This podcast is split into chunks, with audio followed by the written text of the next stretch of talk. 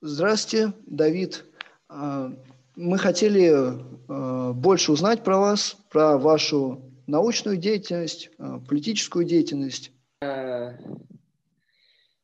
Я профессор в университете здесь, в Монреале, и моя тема исследований всегда была Россия, СССР и в основном рабочее движение. Тема моей диссертации докторской, у вас это была, наверное, кандидатской, это было питерские рабочие в 17-18 году. Их участие в революционном движении, процессе, как они осознавали. Да. Это было издано по-русски 2-3 года назад. Ну, потом... И моя тема всегда была, как я сказал, движение трудящихся. Но, конечно, писать об этом в советском периоде было очень сложно, поскольку материала было мало. Когда началась перестройка, я перешел на более изучение современного движения трудящихся.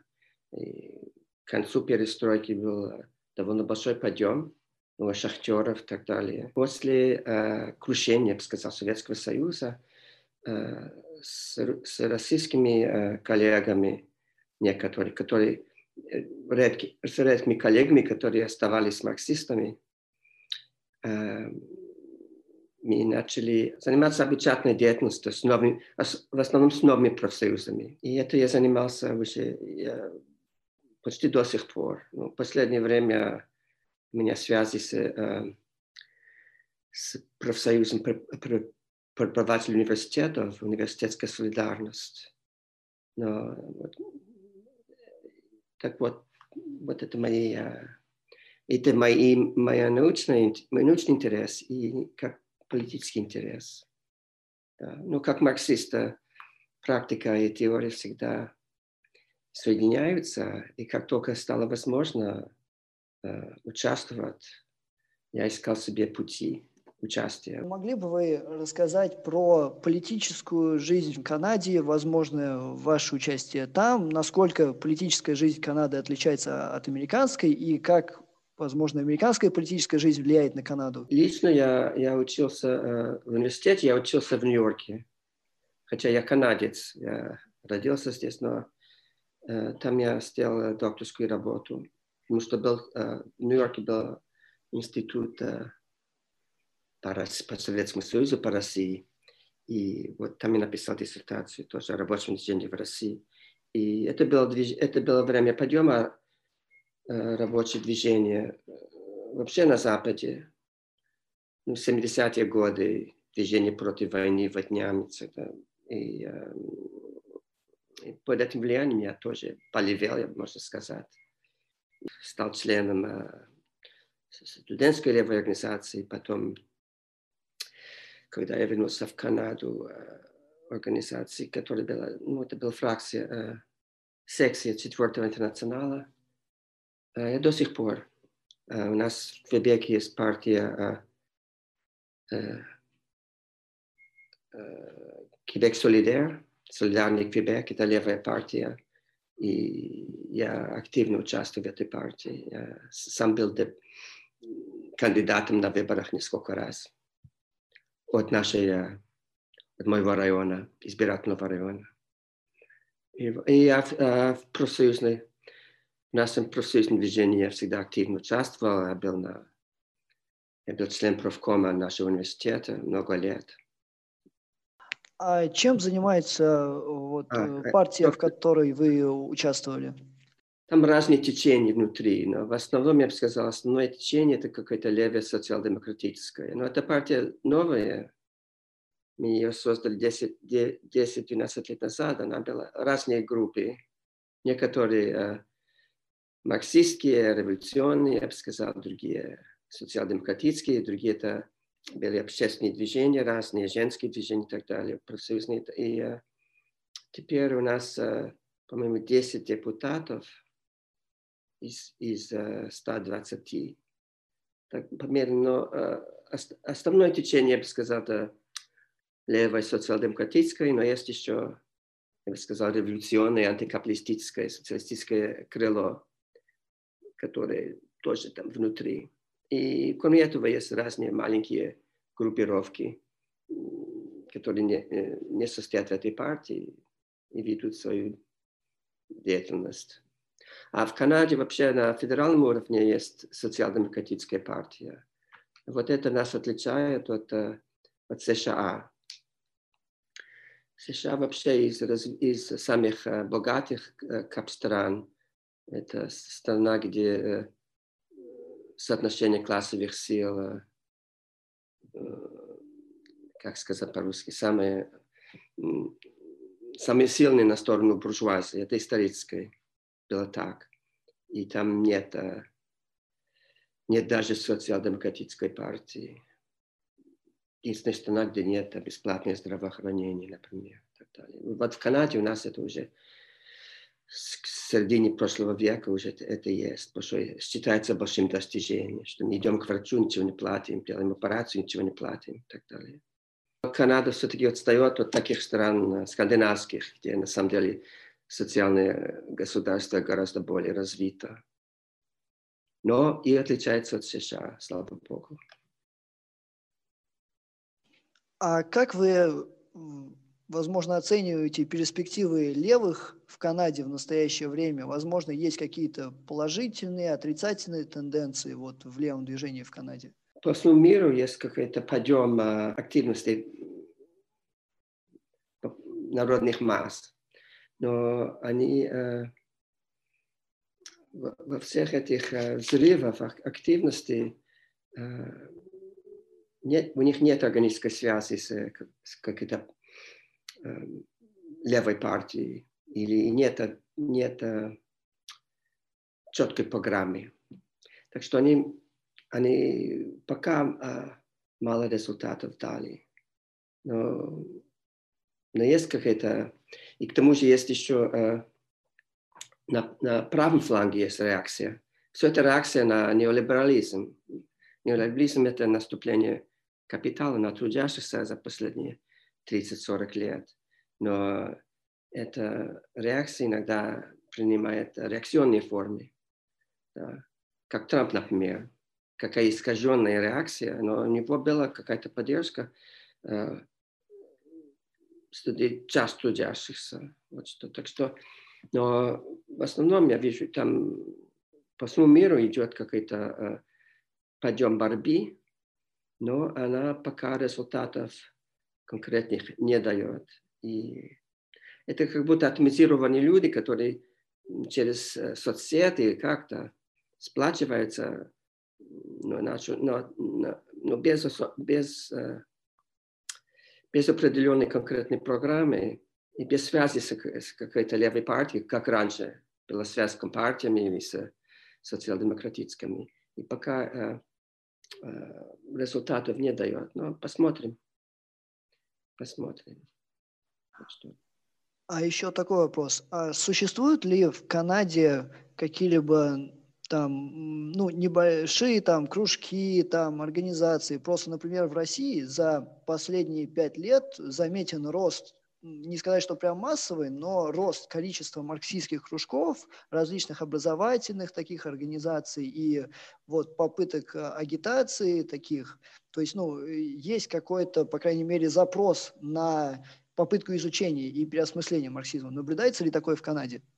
Да, ну, вообще есть еще маленькие, скажем, группировки или маленькие, они себя иногда называют партиями, крайне левыми, марксистскими, революционными, я бы сказал. И я тоже в одной участвую. Кроме того, эта партия, мы и участвуем в этой большой социалистической партии, как фракция. И у нас отдельная жизнь. Кроме того, раз в год у нас большая конференция, полуученая, полуполитическая конференция на разной левой тематике, которые участвует довольно большое число людей. Есть еще журналы, и интернет-журналы, и физические журналы левые. Вот это ясно. Но это не... Это давно существует и продолжает существовать. И в США тоже.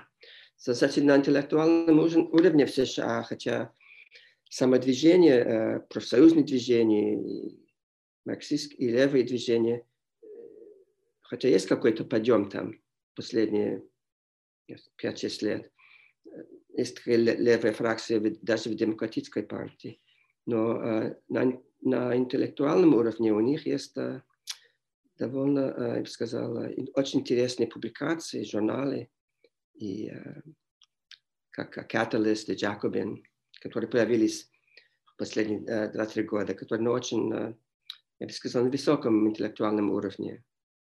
Спасибо. Тогда перейдем к вопросам про Россию, про революционные движения в начале 20 века. Как вы вообще определяете рабочее движение, как вот его можно понимать, и какие были условия возникновения рабочего движения в России того времени? Да, это было наемные рабочие, подчиненные, наемные люди. Политическое ядро, самое активное, сознательное, политическое сознательное ядро, конечно, было фабрично-заводские рабочие. Это было локомотив движения. Как это возникло? Это возникло с началом индустриализации, которую сама царская власть сама продвигала и охраняла. И вот что это было начало. Конечно, они почти все вышли из крестьянства, но это по мере того, как они, их связи с крестьянством ослаблись, движение установилось как серьезная политическая сила. И рабочее движение – это, на самом деле, главная сила за демократизацию России, главная демократическая сила. Что касается буржуазии, она, хотя у нее было либеральное крыло, но они очень трусливо, поскольку они боялись рабочих, они очень трусливо подходили к вопросу о демократизации. И интеллигенция, конечно, играла большую роль в начале восстановления рабочего движения, в конце 20 века, 11-20, но особенно после революции 5-го года, интеллигенция, я имею в виду люди с высшим образованием, с гимназией и так далее, они, в лучшем случае, они были либералами. И хотя они приветствовали февральскую революцию, но они относились, в основном, не воспринимали Октябрьскую революцию. Но это большой вопрос. По какой причине настолько массовым было рабочее движение именно в Петрограде? Связано ли это было только с тем, что была высокая концентрация самих рабочих, или какие еще факторы? Да, я думаю, это в основном концентрация и металлообрабатывающие, машиностроительные. Это более развитие рабочие, в смысле квалификации. И тогда квалифицирование в рабочие это что-то значило. Это значило вообще, что человек имел какие-то знания, и еще что он уже много лет уже жил в городе, да, так от крестьянства он далеко уже ушел. Ну, в-третьих, квалифицированные рабочие, они меньше боялись, поскольку у них безработица их меньше пугала. И еще, когда они работали, заработки у них были лучше, они могли бы более-менее сносно жить, хотя не в доставке, но все-таки. И так что, особенно в металлообрабатывающей промышленности, ну и в древо, и в других тоже. Но была другая фракция, группа, квалифицированных рабочих, а печатники, которые более умеренные. Хотя и они, вот это была главная опора в 17 году меньшевиков. Но вот, я думаю, это объясняет, почему Питер был в авангарде. Большая концентрация металлообрабатывающей промышленности. Да. А можно ли считать, что более успешное рабочее движение в России было связано с тем, что эта страна имела статус полупериферии? Ну, только в смысле, что, я не знаю, это было самые бесправие рабочие, наверное, заводские рабочие в Европе. Ну, в России даже, в России до 1905 года даже не был,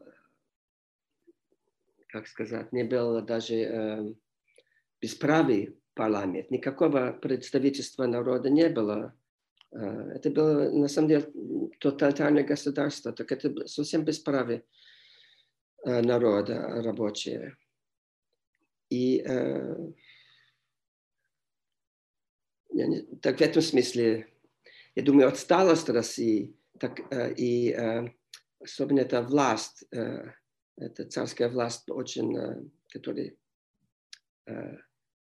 не воспринимала никаких реформ, так, я бы сказал, взрывательные, я не знаю, как по-русски, взрывательное вещество накопилось очень сильно в России. Потому что никакой организации нельзя, легально не было, профсоюзов не допускали, и капиталисты никакого представительства на уровне предприятий не допускали тоже. Так что и это уже были люди более образованные, они все были, как сказать, читать и писать они умели.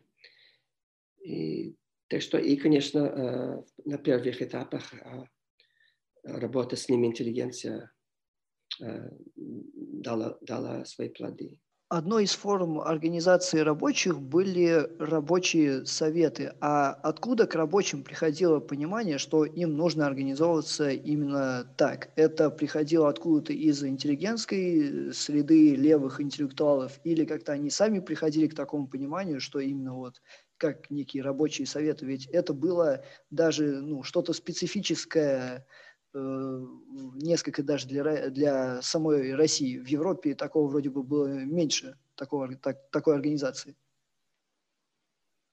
Да, знаете, мне трудно. Я знаю, есть историки, которые изучали этот вопрос. И еще до сих пор есть спор, первый совет был Иваново-Вознесенский или в Питере. Но, по-моему, это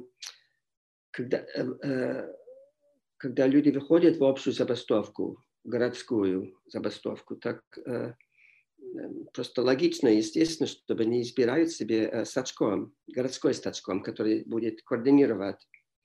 И мне кажется, что вот эта логика создания советов была в 1905 году.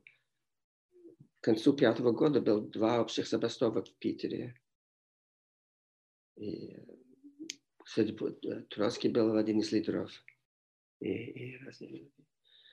Так я не знаю, но я не могу ответить на инициативу, откуда произошла. Но мне кажется, что это более-менее естественное явление, когда общая забастовка в городе.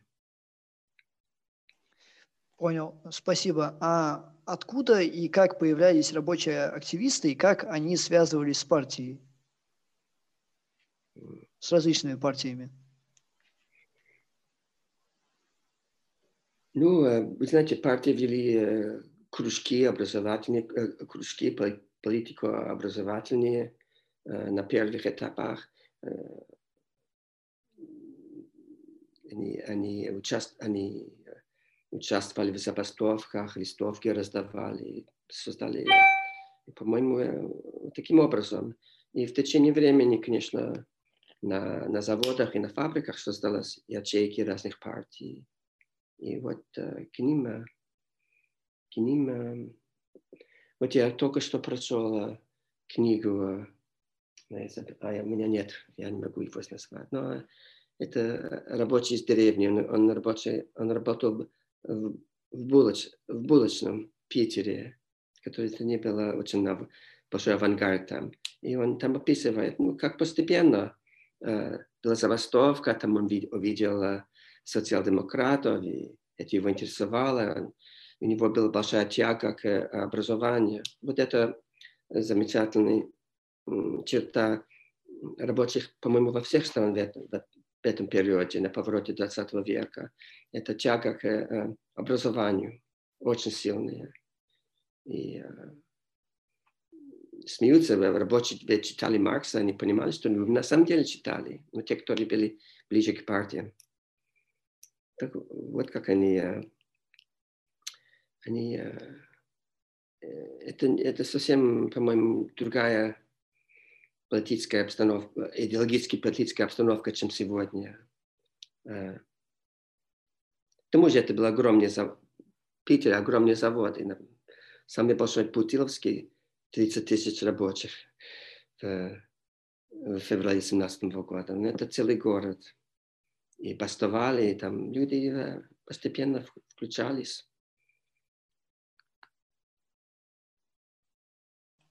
А были ли какие-либо особенности во взаимодействии между самой большевистской партией и рабочими по сравнению с другими партиями? Какое-либо отличие в методах работы с рабочими советами, организациями и т.д.?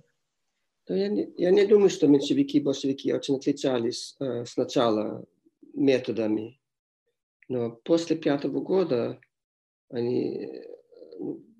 партия раскололась в 1903 году, но, по-моему, не окончательно раскололась, и, по-моему, причины раскола не были поняты тогда. Но после 1905 года, и особенно во время подъема 1912-1914 года, различие между меньшевиками и большевиками стало яснее.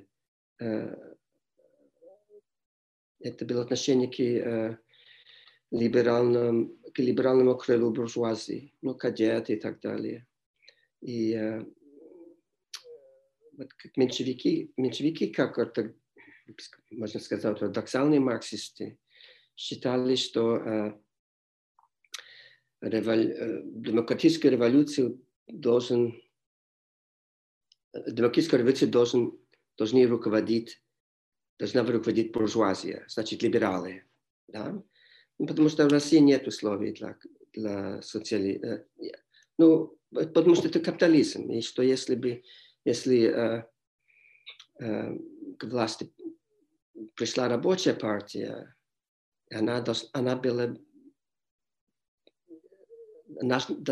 бы предпринимать реформы, которые антикапиталистические реформы, для которых нет условий в России. Особенно поскольку нет промышленности недостаточно развита, но особенно масса населения – это крестьяне. И крестьяне, хотя они хотели земельную реформу, они не были сторонниками коллективной собственности и так далее. Хотя какой-то потенциал, может быть, был так, но не спонтанно.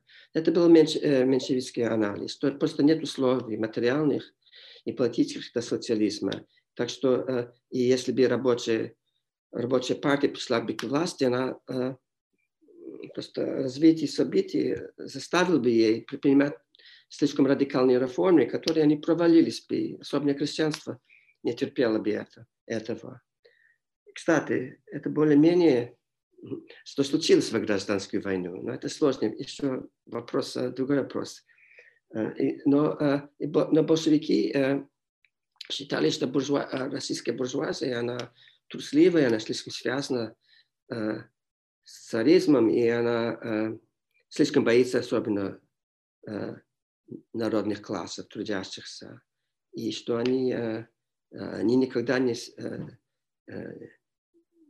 себя не поставить в руководство революции. Так что это рабочий, вы знаете позицию Ленина, это должен быть рабочий и крестьянский власть.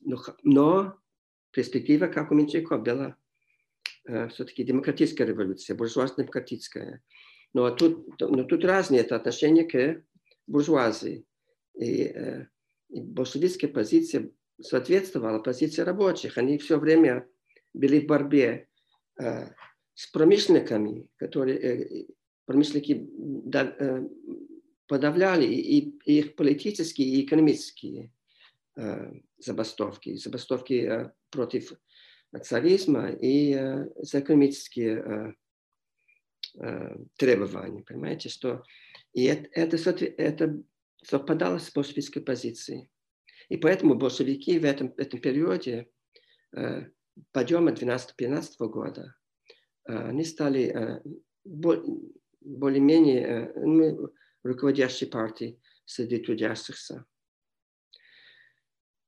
Сложный вопрос, который я в своей книге я старался показать его на основе конкретного анализа. Так что меньшевики... Тоже надо сказать, что оба партии считали, что предстоящая революция в России, она либерально-демократическая, буржуазно-демократическая. И даже после февраля еще она постепенно пришли к этому. И в октябре тоже, кстати, даже в октябре это было, как я хотел показать, это был радикальный переворот, революция, но главным образом, чтобы защищать, как реализовать цели февральской революции, но в условиях, когда буржуазия хотела подавить революцию, чтобы спасти демократическую революцию от контрреволюции. А тут была динамика радикализации, которая случилась во время гражданской войны. И как меньшевики предсказали, крестьяне, хотя они были рады получить землю, второй съезд Совета в октябре дали им землю и так далее, но они не были очень рады, когда надо было брать их хлеб без компенсации, потому что нечего было им дать. Да? Брали их лошади, брали сыновей в Красную армию. Да? И, вы знаете, но более-менее терпели это, потому что не было альтернативы. Альтернатива была белые, которые отобрали бы землю. А к концу гражданской войны крестьяне на самом деле восстали всюду по России. Это была целая история России. Так что это сложный вопрос. Но то, что, чтобы вернуться к вашему вопросу, то, что отличало большевиков, это то, что они считали, что буржуазия – это не союз, это основной лидер для демократической революции. И рабочие на основе своего конкретного опыта пришли к тому же выводу. Да? Так что, и как я старался показать в книге, отличительная их черта – это была классовая независимость, классовая обособленность. Их оппозиция к буржуазии, которая была основана на их опыте. Это не был идеологический такой выбор. Просто они видели, что буржуазия, она враждебно относится к их демократическим и социальным устремлениям, которые вначале не были антикапиталистические. Все рабочие говорили, они социалисты, большевики тоже были социалисты, но социализм не был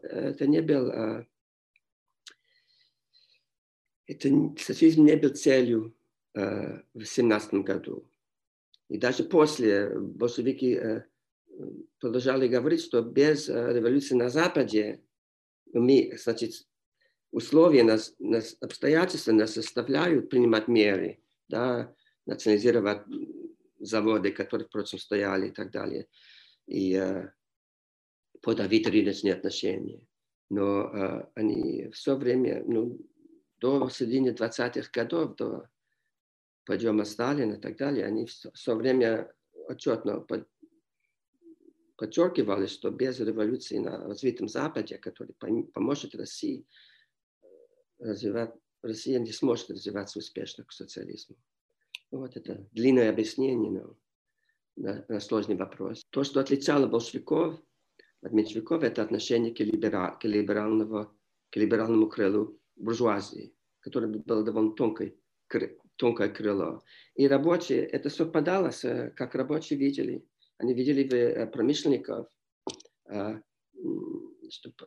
они не видели в их союзников. На самом деле промышленники были их противники в борьбе против царизма. Не только в борьбе против их социальных и экономических требований. Так то, что отличало российских рабочих, это такая классовая, стремление к классовой независимости. А что именно, вот как рабочие сами на опыте это понимали, как вот они формировали свою некую вот такую обособленную, ну, некие, возможно, традиции своего движения, некую культуру, как это происходило, как это выражалось? Было очень тесное сотрудничество между полицией, между царской властью и промышленниками против любых забастовок. Забастовки, которые... Будет эта забастовка, которая за политические, как протест, например, против суда над матросами восставшими, или против забастовка, которая за экономические требования. Значит, было очень тесное сотрудничество между царским режимом и промышленниками. И рабочие это видели. Процесс формирования вот некой независимости и вот какой-то своей культуры, возможно, традиций, и вот как это проявлялось? Промышленники не допускали никакой организации, ни профсоюзной, ни рабочих комитетов на заводах, никакого представительства организованного. Царская власть ставила на больших заводах войска. Их конкретный опыт и опыт в борьбе и так далее, они видели, что против них не только царская власть, но и промышленники. И, например, локаут, когда общегородские локауты в Питере, было довольно частное явление. Частные предприятия и государственные предприятия, они работали вместе, был общий локаут, и государственные, и частные предприятия. Ну, рабочие видели, кто их противник. И вот так это на основе их опыта. Но это была главная установка большевиков. И большевистская партия после 5-го года, это была рабочая партия в основном. Конечно, были интеллигенты и так далее, Центральном комитете и так далее. Но в основном это рабочая партия. Не было даже пространства, основы для реформизма в России, для какой-то союз между рабочим движением и либералами и так далее, как в Германии, или, кажется. Как, по вашему мнению, изменилась дифференциация внутри наемных работников в современном мире в сравнении с началом 20 века? Уже промышленный рабочий класс всегда был, по-моему, меньшинство. Но все-таки это была самая стойкая, я сказал, основа левых партий. Да. На сегодняшний день в богатых стран это меньшинство. И последнее, особенно после... Был какой-то подъем 60-70-х годов, потом контрнаступление капитала под знаменем неолиберализма. И вот это профсоюзное движение, рабочее движение еще не опомнилось об этом. И вот все эти взрывы народного сопротивление в последние годы, это атомизированные люди, которые поднимаются, но, как я сказал вначале, у них нет ясной программы и нет связи с какой-то организованной силой, как раньше это был социал-демократ или компартия и так далее. Перестановление, я бы сказал, движение трудящихся, это вызов нашего времени. И Поэтому на Западе все, очень много есть борьба за прав женщин. Все это правильно, конечно, прав женщин, прав национальных меньшинств и так далее. Но как-то в стороне это борьба трудящихся, которая, по-моему, это основное условие, чтобы приступить к решению всяких других форм подавления. Спасибо. А какие были субъективные мотивы в революционной борьбе рабочих? Экономические интересы, человеческое достоинство? И как вот сами рабочие осознавали, за что они борются? Как я в книге это много писал об этом. Знаете, это было на самом деле замечательное рабочее движение. Например, в период подъема до войны, Первой мировой войны, 1912 года, когда рабочие выходили в забастовку, и был очень большой подъем забастовочного движения, они предъявляли список требований. В этом списке всегда фигурировало одно вежливое обращение.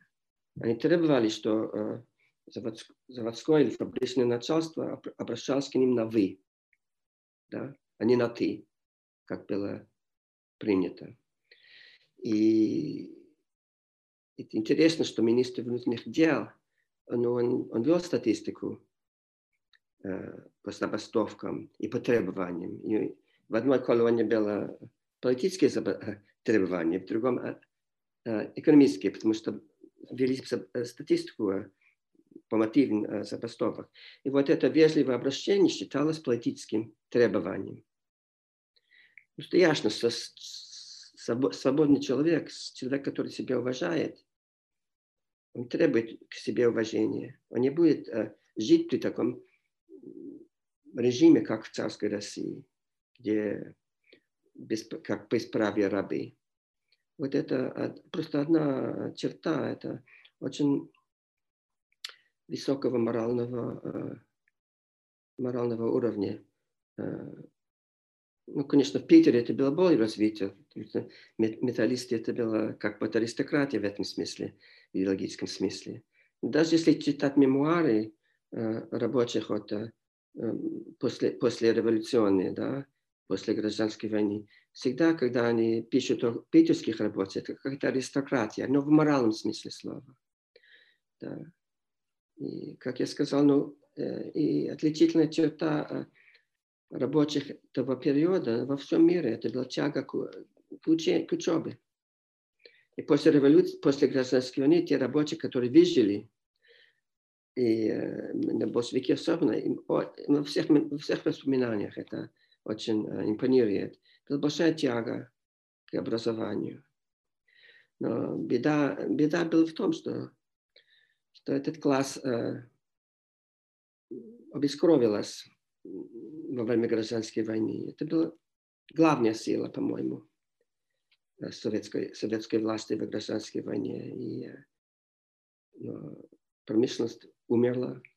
Многие умерли на полях битвы. Был голод и так далее. И вот этот класс... в большевистской партии было много рабочих, те, кто остались. Но все-таки класс как класс не было уже. Чтобы, как я сказал, рабочий класс, рабочее движение была главная демократическая сила за 20-25 лет до революции. Это не было буржуазия, это не была интеллигенция. Это было рабочее движение. И, по-моему, это истоки. Там надо искать самых глубинных истоков сталинизма, ну, в отсталой и разрушенной крестьянской стране, изолированной. И та сила, которая была главная демократическая сила, она уже не была там, чтобы показать влияние, чтобы контролировать эту власть, которую она сама создала. Но это не только в России был. Все-таки надо сказать, что был большой революционный подъем по всей Европе. И даже в Канаде. В Канаде после войны была большая волна общих забастовок. И в Монреале, и в Виннипеге. В Виннипеге была вообще бастовка, даже, что замечательно, даже полиция перешла на сторону забастовщиков. И вот этого времени федеральное правительство решило, надо создать федеральную полицию, потому что мы не можем надеяться на местной полиции. И в США тоже большой подъем, но она была отбита везде, кроме в России.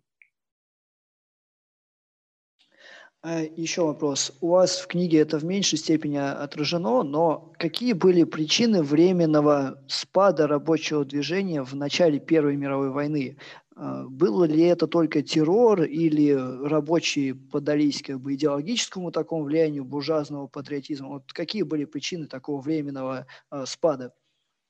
Ну, я изучал Питер в основном, да. Не было там никакого патриотического подъема.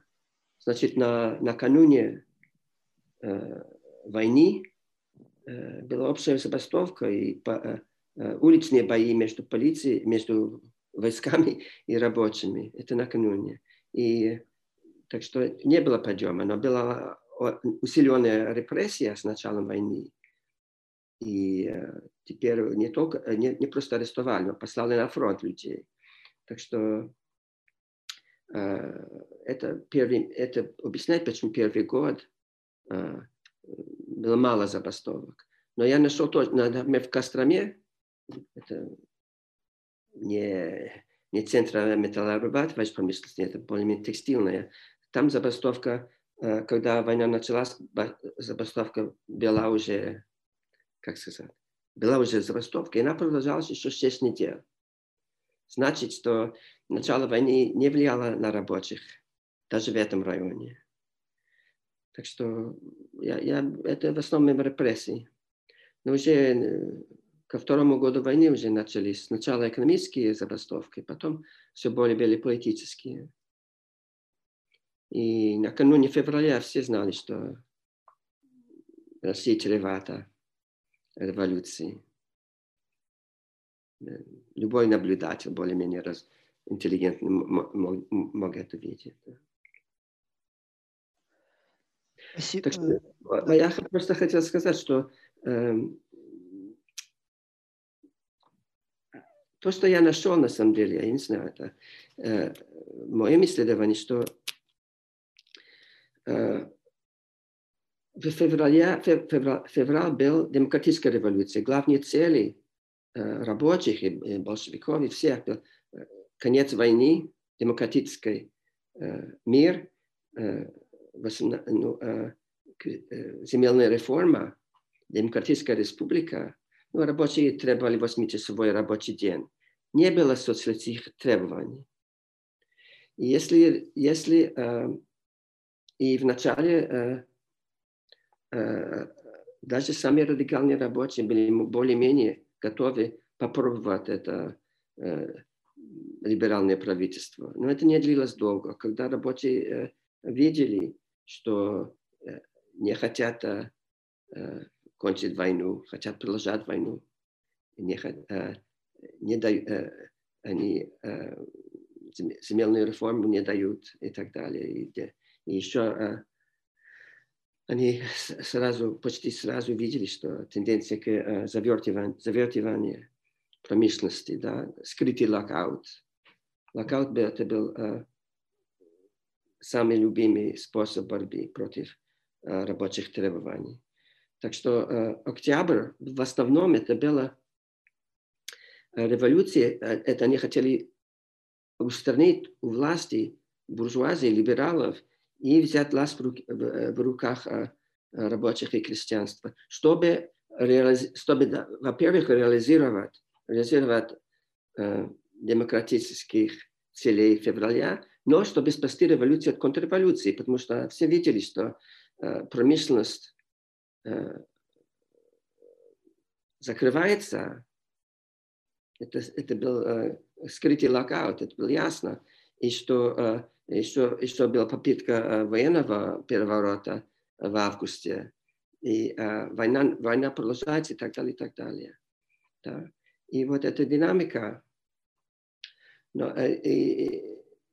как вообще предвидели меньшевики. Эта динамика, когда рабочая партия становится во власти, он был принужден принять меры, которые на самом деле подавили капитализм, хотя условий, материальных условий и даже политических, поскольку крестьяне не были за коллективное хозяйство, да, не существовали. Вот что я хотел показать. Но нет, это не была авантюра, это была принужденная мера. По-моему, большевики заслуживают похвалы за этого, что они посмели делать то, что надо было делать, то, что рабочие и крестьяне требовали от них. А меньшевики,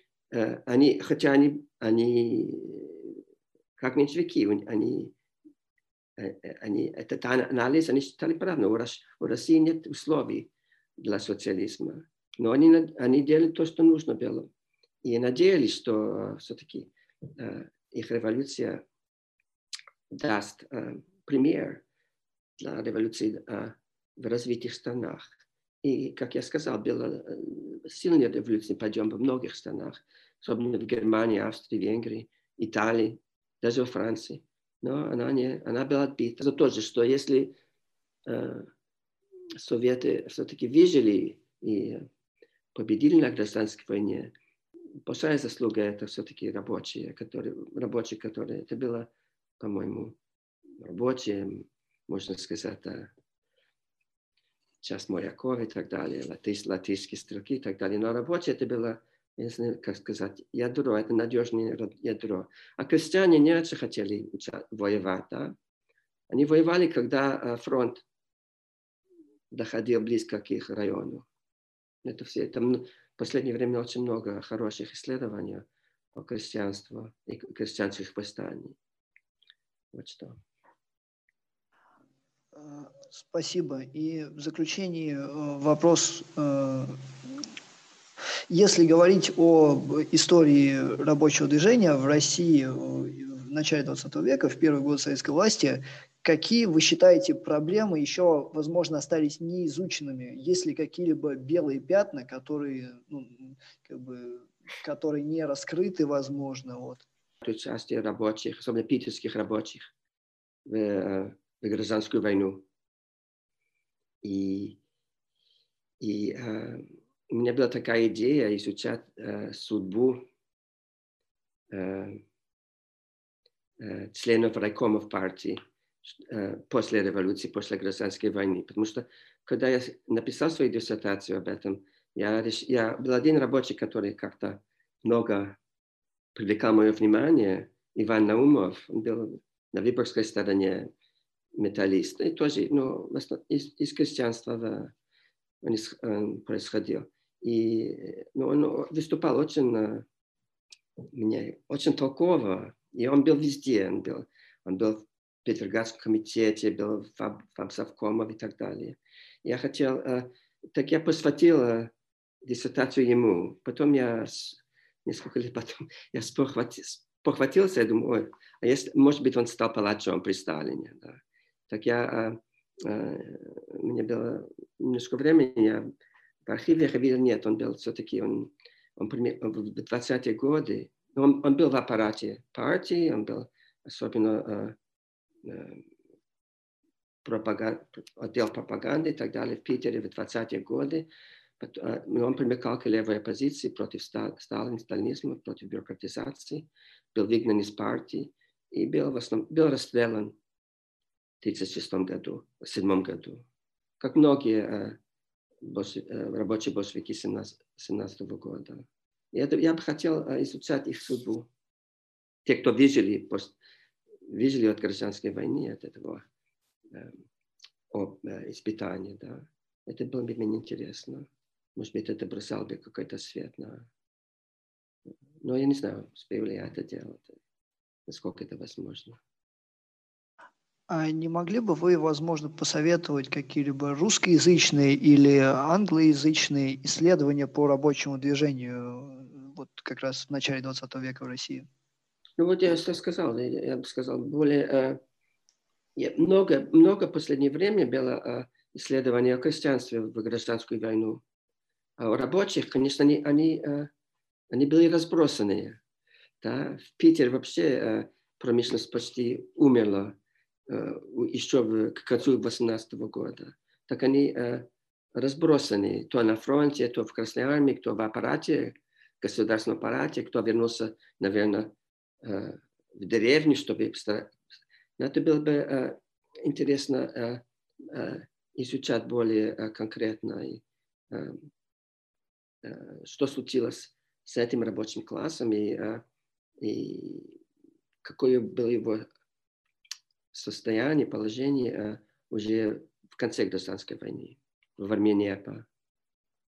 Потому что, я думаю, поскольку это была главная политическая сила за демократию в России, уже, не говоря уже о социализме, это ясно, что подъем сталинизма и бюрократического, как сказать, извращения всего, это было глубокие корни, это, конечно, отсталая, разрушенная крестьянская природа страны. Да? Это самые глубокие корни, конечно, есть другие. Большевики сами много, думаю, много ошибок сделали и так далее, но я думаю, это исторический опыт в крестьянской стране, неразвитой, власть всегда принимает такую форму, да, как мы видели в Китае, например, и где рабочие как сила была слабее, чем в России. Вот это я бы хотела изучать более. Есть некоторые, на Западе были некоторые исследования, особенно в Москве, на некоторых предприятиях в 20-е годы.